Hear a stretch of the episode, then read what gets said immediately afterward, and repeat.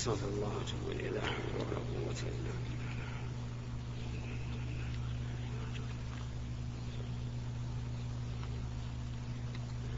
كم؟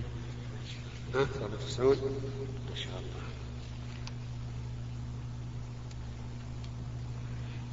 الحمد لله رب العالمين. وأصلي وأسلم على نبينا محمد خاتم النبيين وعلى آله وأصحابه ومن تبعهم بإحسان إلى يوم الدين. أما بعد فهذا هو المجلس الرابع والتسعون من اللقاء المسمى بالباب المفتوح أو لقاء الباب المفتوح.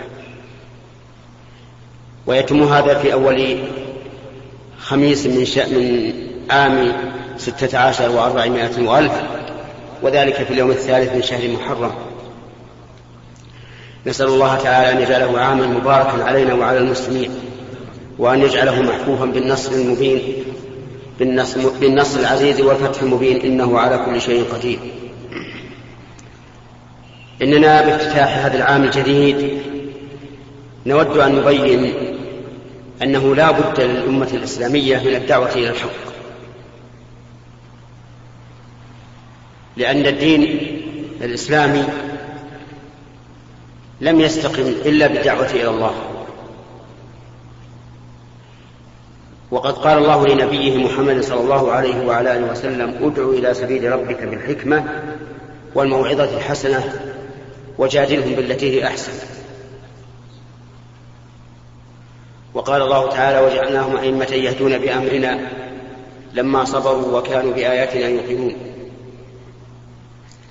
والداعي لا بد له من أمور تجب عليه مراعاتها الأمر الأول إخلاص النية لله عز وجل. وهذا هو أهم الأمور وأشدها على النفوس. حتى قال بعض السلف ما جاهدت نفسي على شيء مجاهدتها على الإخلاص.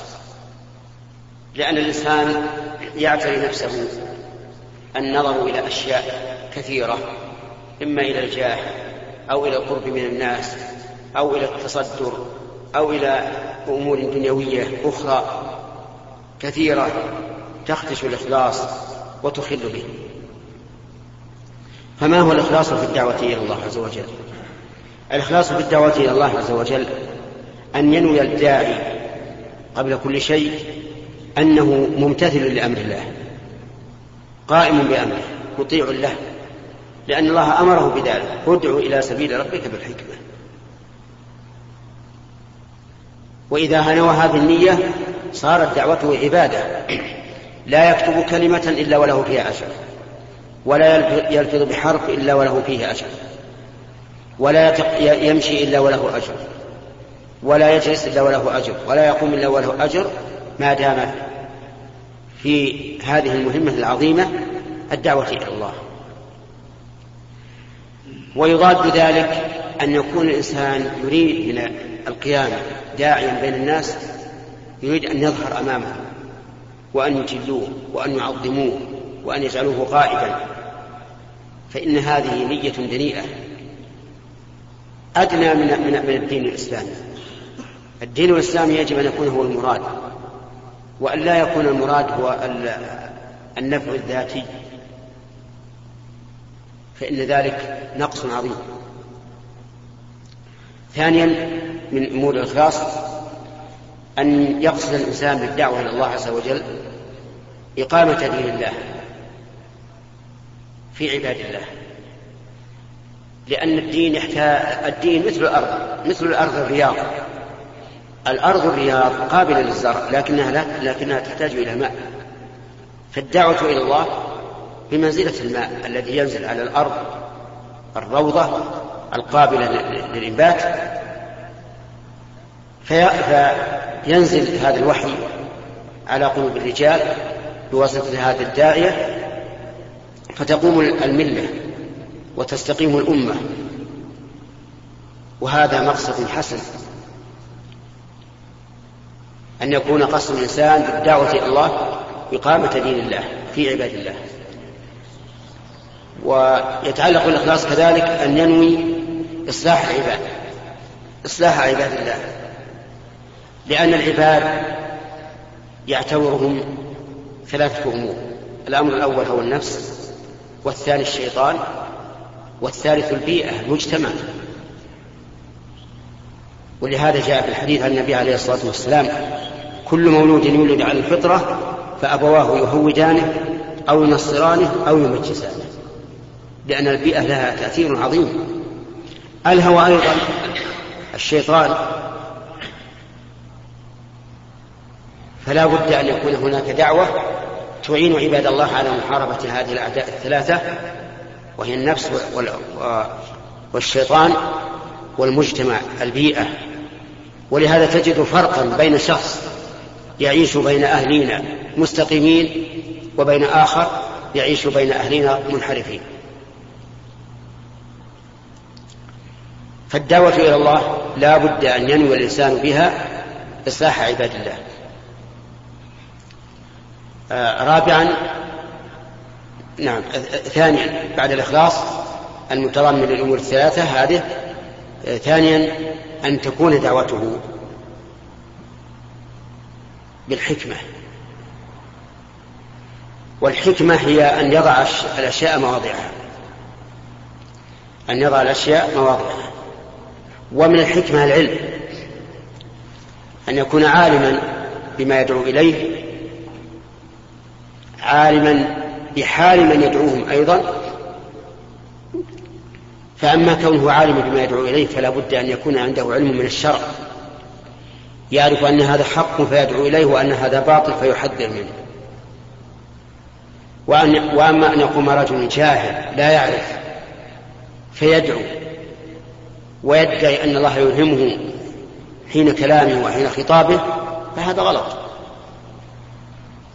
بل لا بد أن يعلم أولا ثم يدعو. لأنه إذا لم يعلم ما يدعو إليه فقد يضل. ويضل أيضا. وإصلاح الناس بعد الإضلال على على يد شخص يقول إنه داعية يصعب على الإنسان أن يقيمه وأن يزيل هذا هذا الضلال. وإذا تكلم بما لا يعلم فقد وقع هو نفسه فيما حرم الله عليه.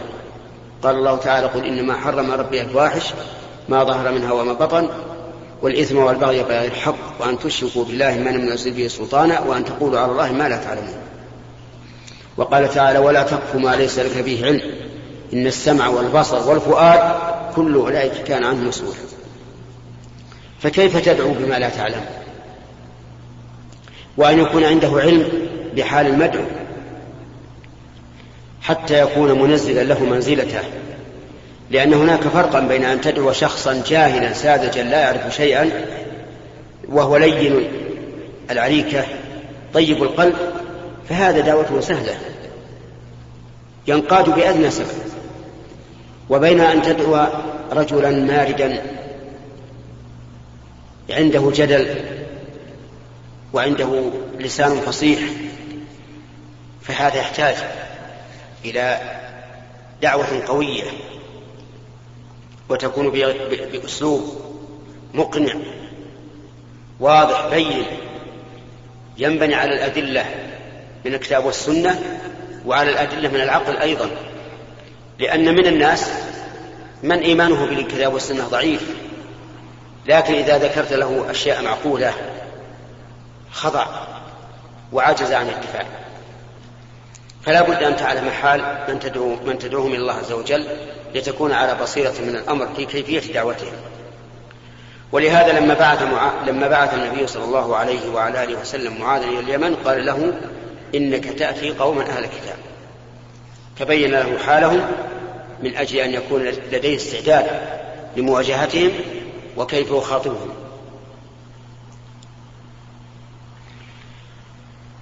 وإذا كان عنده أي عند الداعية علم بأحوال المدعو فإنه سوف ينزله منزلته.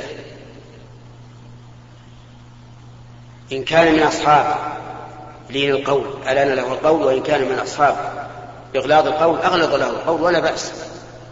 فإن الله يقول ولا تجادل ولا تجادل أهل الكتاب إلا بالتي هي أحسن إلا الذين ظلموا منهم فهؤلاء الذين ظلموا يعاملون معاملة تليق بظلمهم. والظلم هنا بمعنى المعاندة. معاندة الحق والمراوغة ومما تجب العناية به بالنسبة للداعي أن يكون هو أسوة حسنة. أن يكون الداعي أسوة حسنة. عنده عبادة معاملة طيبة وعنده أيضا أخلاق يدعو الناس بها. وفي الحديث عن النبي عليه الصلاة والسلام إنكم لن تسعوا الناس بأرزاقكم ولكن سعوه بحسن الخلق. فحسن الخلق جذاب كم من إنسان قليل العلم يهدي الله على يديه أمما لأنه حسن الخلق. وكم من إنسان عنده علم واسع كثير لكنه جاف جافي. سيء الخلق ينفر الناس منه. وقد ذكر الله نبيه بهذا فقال فبما رحمة من الله لنت لهم ولو كنت فظا غليظ القلب لانفضوا من حولك وهذه الرحمة رحمة للداعي وللمدعو. فهي رحمة من الله لرسوله عليه الصلاة والسلام. ورحمة من الله للخلق الذين يدعوهم الرسول. لأنه لو كان فظا غليظ القلب ما اهتدوا على يده. فلهذا ينبغي للداعي أن يكون رحب الصدر. واسعا. يأخذ ويعطي. ولا يأنف. ولهذا قال وجعلناهم أئمة يهدون بأمرنا لما صبروا. ومن صبرهم أن يصبروا على أذى الناس الذين يدعونهم. لأنه لا بد من أذية فلا بد من الصبر. ومن وكذلك من آداب الداعية أنه ينبغي له أن يتقيد بما يقول حسب ما تقتضيه الحال. فهنا فهناك أناس لا يحسن أن تتكلم معهم في أمور اجتماعية توجب تشتت أفهامهم وأفكارهم وربما توجب العداوة بينهم. وهنا وهناك أناس خاصون يمكن أن تتكلم عندهم في الأمور الاجتماعية لمحاولة إصلاحها. فالناس يختلفون. ولهذا أنا أحث نفسي وإياكم على أن لا نحقر أنفسنا على أن ندعو إلى الله بكل ما نستطيع وبكل أسلوب وعلى كل حال. لأن ذلك خير لنا ولمن ندعوهم إلى الله. فإن من دعا إلى هدى كان له مثل أجره مثل أجر من عمل به إلى يوم القيامة. أسأل الله تعالى أن يجعلنا وإياكم هداة مهتدين وقادة مصلحين وأن يهب لنا منه رحمة إنه هو الوهاب. والآن إلى الأسئلة. فنبدأ باليمين ولكل واحد سؤال فقط. سماحة الشيخ. في هذا الزمن ظهرت بعض المنكرات التي تفسد عقيدة المسلم والشاب الملتزم والشاب الملتزم يتألم من الداخل لرؤية بعض أحوال المسلمين في استعمالها. ويخشى أيضا من هذا القول إذا لم تدعو تدعى. فماذا دور الشاب الملتزم؟ وأوجه لكم هذا السؤال يا فضيلة الشيخ لإبراء ذمتي أمام الله عز وجل. لو ذكرت شيء من المنكرات التي ظهرت. من هذه المنكرات بارك الله فيكم ما يقال ما تسمى في الصحون التي على البيوت مما فيها من الهدم للعقيدة وكذلك تخريب أخلاق المسلمين. يعني الدشوش طيب. آه نحن تكلمنا فيه من هذا المكان عدة مرات على هذه الدشوش وبينا أنه لا يجوز للإنسان أن يقتنيها لما فيها من الأضرار العظيمة الهادمة للعقيدة والأخلاق وكذلك المفسدة. يعني هي تهدم وتفسد أيضا. وقد بلغنا أشياء عجيبة عن هذا وقصص غريبة يتخذها من يشاهد هذه الخبائث وكأنها آه، أحاديث أحاديث سمر.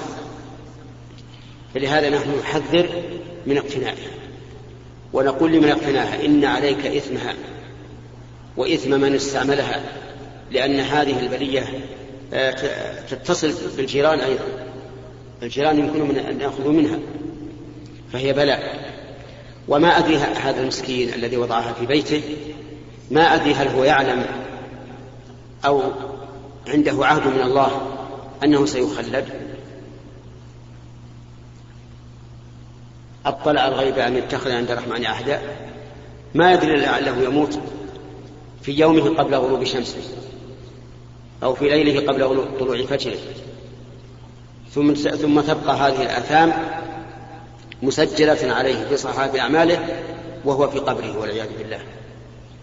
لهذا نحن نحذر منها غاية الحذر ونرى أن وجودها في البيوت حرام وأن الإنسان يجب عليه أن يتقي الله تعالى في نفسه أولا وفي أهله ثانيا وفي جيرانه ثالثا وفي مجتمعه رابعا. لأن المجتمع إذا رأى فلانا وضعها قال إذا ليس فيها بأس. ثم إن السوء يجر بعضه بعضا وأهل السوء يعتصم بعضهم ببعض ويقوى بعضهم ببعض. ولهذا قال الله تعالى في عذاب أهل النار ولن ينفعكم اليوم إذ ظلمتم أنكم في العذاب مشتركون. فالمهم أني نصحا لله عز وجل وإبراء للذمة. أحذر إخوان المسلمين من هذه الدشوش أو الصفون أو المستقبلات أن يضعوها في بيوتهم. وأقول اتقوا الله في أنفسكم وأهليكم وجيرانكم ومجتمعكم. ولا تغرنكم الحياة الدنيا ولا يغرنكم بالله الغرور. نعم.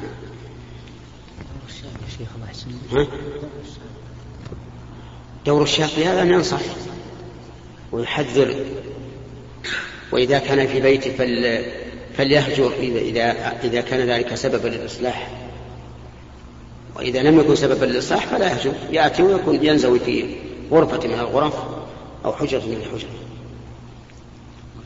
نعم فضيلة الشيخ في بعض الأسواق توجد في بعض المدن تبيع مجلات في دخان وفي ناس من الشباب الملتزمين يشترون منها البقالات ذي يعني يدعمونهم هل ما حكمها نشتري منها؟ يعني المجلات فيها دخان أسواق دخان يعني أو أسواق محلات تبيع الدخان والمجلات والجرائد نعم. واللي يعتادونها ناس ملتزمين. نعم. ما حكم؟ اللي يشترون منها؟ هل جائز يشترون من المحلات ذي هذا يعني دعم لهم. نعم. فهمت. يعني تقول هذه البقالات أو المحلات التجارية إذا كانت إذا كانت تبيع أشياء محرمة هل يجوز أن نشتري منها شيئا مباحا؟ أو لا؟ أرى أنه إذا أمكن أن تشتروا من غيرها فهو أولى. حتى يتقلص الناس عنها وحينئذ تضطر إلى أن تدع هذا الشيء المحرم الذي تبيعه. أما إذا لم تجدوا غيرها أو كانت هي أنسب من غيرها إما لكونها أرخص أو لكونها أقرب إلى البيت أو ما أشبه ذلك فلا حرج عليها. نعم. هل يجوز المحرم يغطي راسه عند النوم؟ المحرم إن كان أنثى فمعروف أنه يجوز أن تغطي رأسها. أما إذا كان رجلا فلا يجوز لا عند النوم ولا في حال اليقظة. لكن لو أنه غطاه وهو نائم ثم استيقظ وجب عليه إزالته أي كشف رأسه ولا عليه ولا شيء عليه. لأن النائم مرفوع عنه القلم. نعم. حتى لو كان الجو باردا فلا يجوز أن يغطيه. لكن إن خاف ضرره فهو كالذي يكون به أذى من رأسه يغطيه ويكفي إما بصيام ثلاثة أيام وإما بإطعام ستة مساكين لكل مسكين نصف صاع وإما بذبح شاة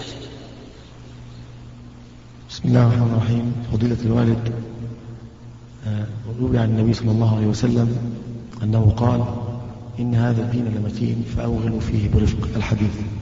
فما معنى هذا؟ روي عن النبي صلى الله عليه وسلم أنه قال إن هذا الدين لمتين فأوغلوا فيه برفق إن هذا الدين لمتين فأوغلوا فيه برفق فأوغلوا فيه برفق نعم. الحديث. فما معنى هذا الحديث؟ بارك الله فيكم. هذا الحديث لا أظنه يصح النبي عليه الصلاة والسلام لكن معنى أنه لمتين يعني قوي يحتاج إلى صبر ومصابرة. فليكن الإنسان رفيقا في الدعوة إليه حتى لا ينفر الناس منه. فضيلة الشيخ آه، في بلاد في بلادنا هناك عادات الكفار لا يأكلون إلا ما ذبح بمسلم. إلا إيش؟ ما يأكلون الذبيحة إلا إذا ذبح برجل مسلم. وهذا رجل مسلم يأخذ منهم مبلغ معين فهل هذا يجوز؟ يعني أجر على الذبح؟ نعم. أولا كونه لا يأكلون إلا ما ذبحه المسلم فيه غلط لأن الله أباح لنا ما ذبحه اليهود والنصارى. فقال تعالى وطعام الذين أوتوا الكتاب حل لكم وطعامكم حل لهم. قال ابن عباس رضي الله عنه وعن أبيه طعامهم ذبائحهم. فالذين تحل ذبائحهم ثلاثة أصناف المسلم واليهودي والنصراني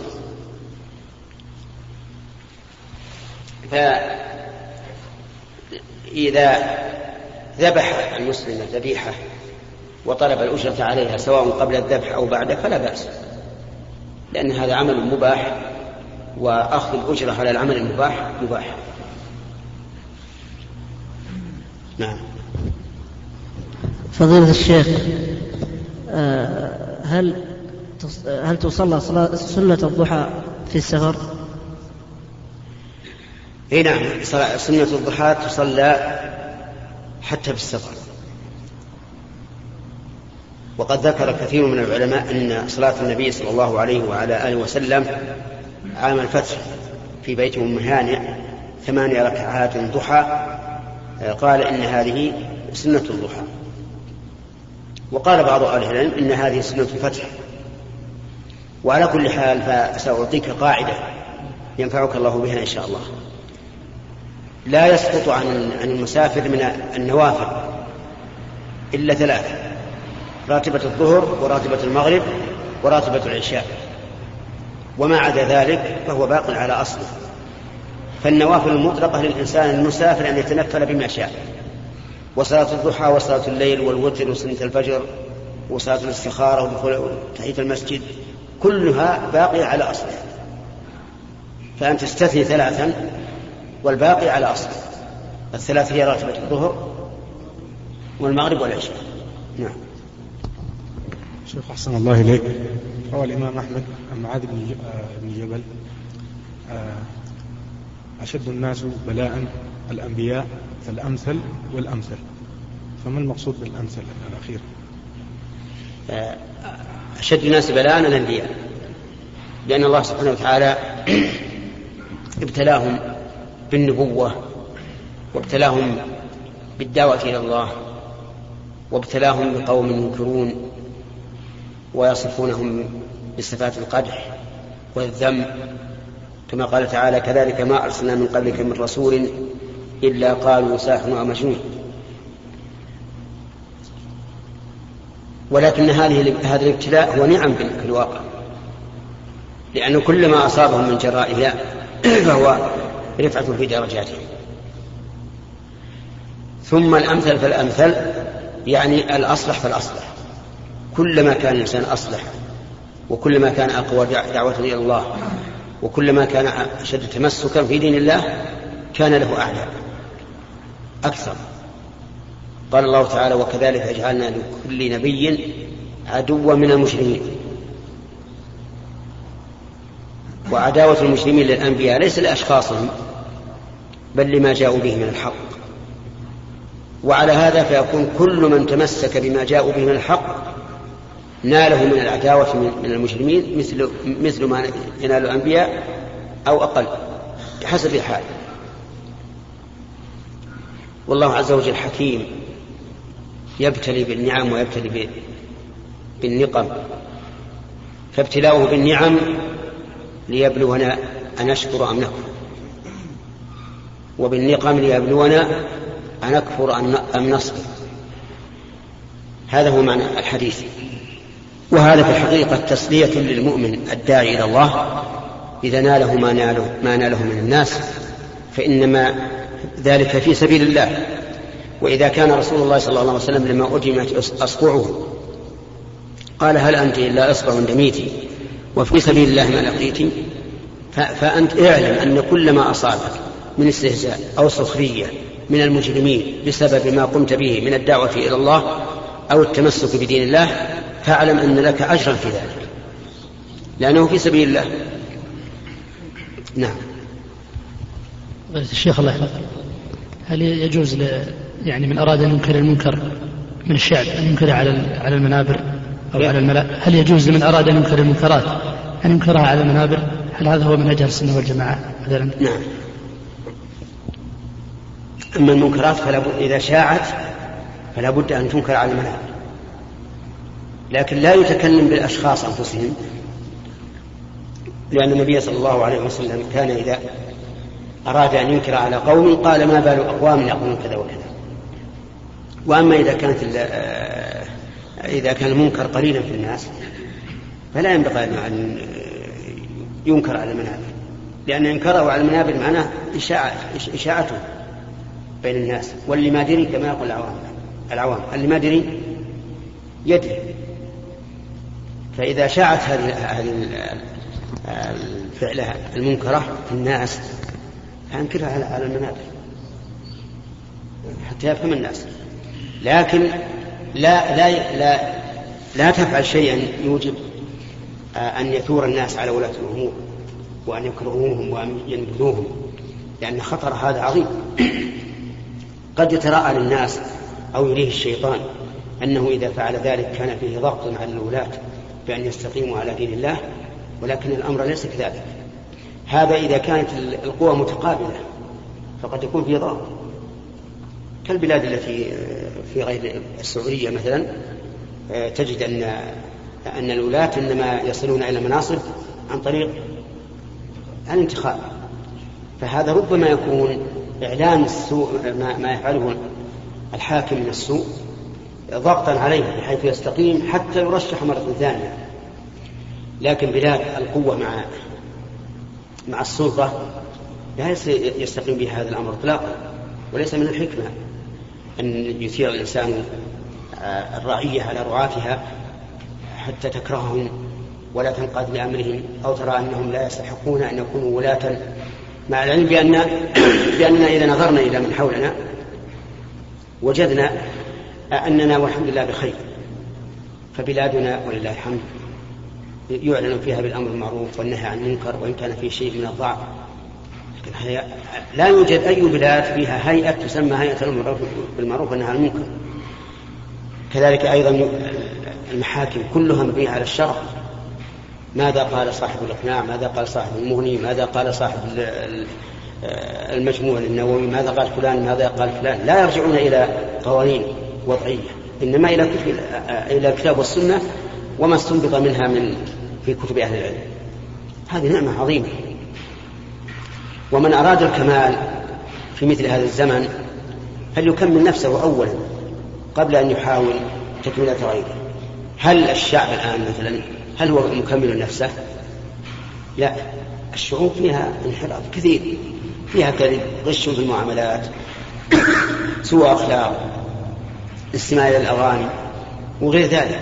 يوجد في الشعب من هذا الحال فإذا كنا كذلك فلا ينبغي أن, أن نريد من ولاة الأمور أن يكون على مستوى أبي بكر وعمر وعثمان وعلي. وذكر أن رجلا من الخوارج جاء مرة إلى علي بن أبي طالب وقال له يا علي ما بال الناس اختلفوا عليك؟ أظنكم تعرفون ما جرى لعلي من الفتن وخروج الخوارج عليه وغير ذلك.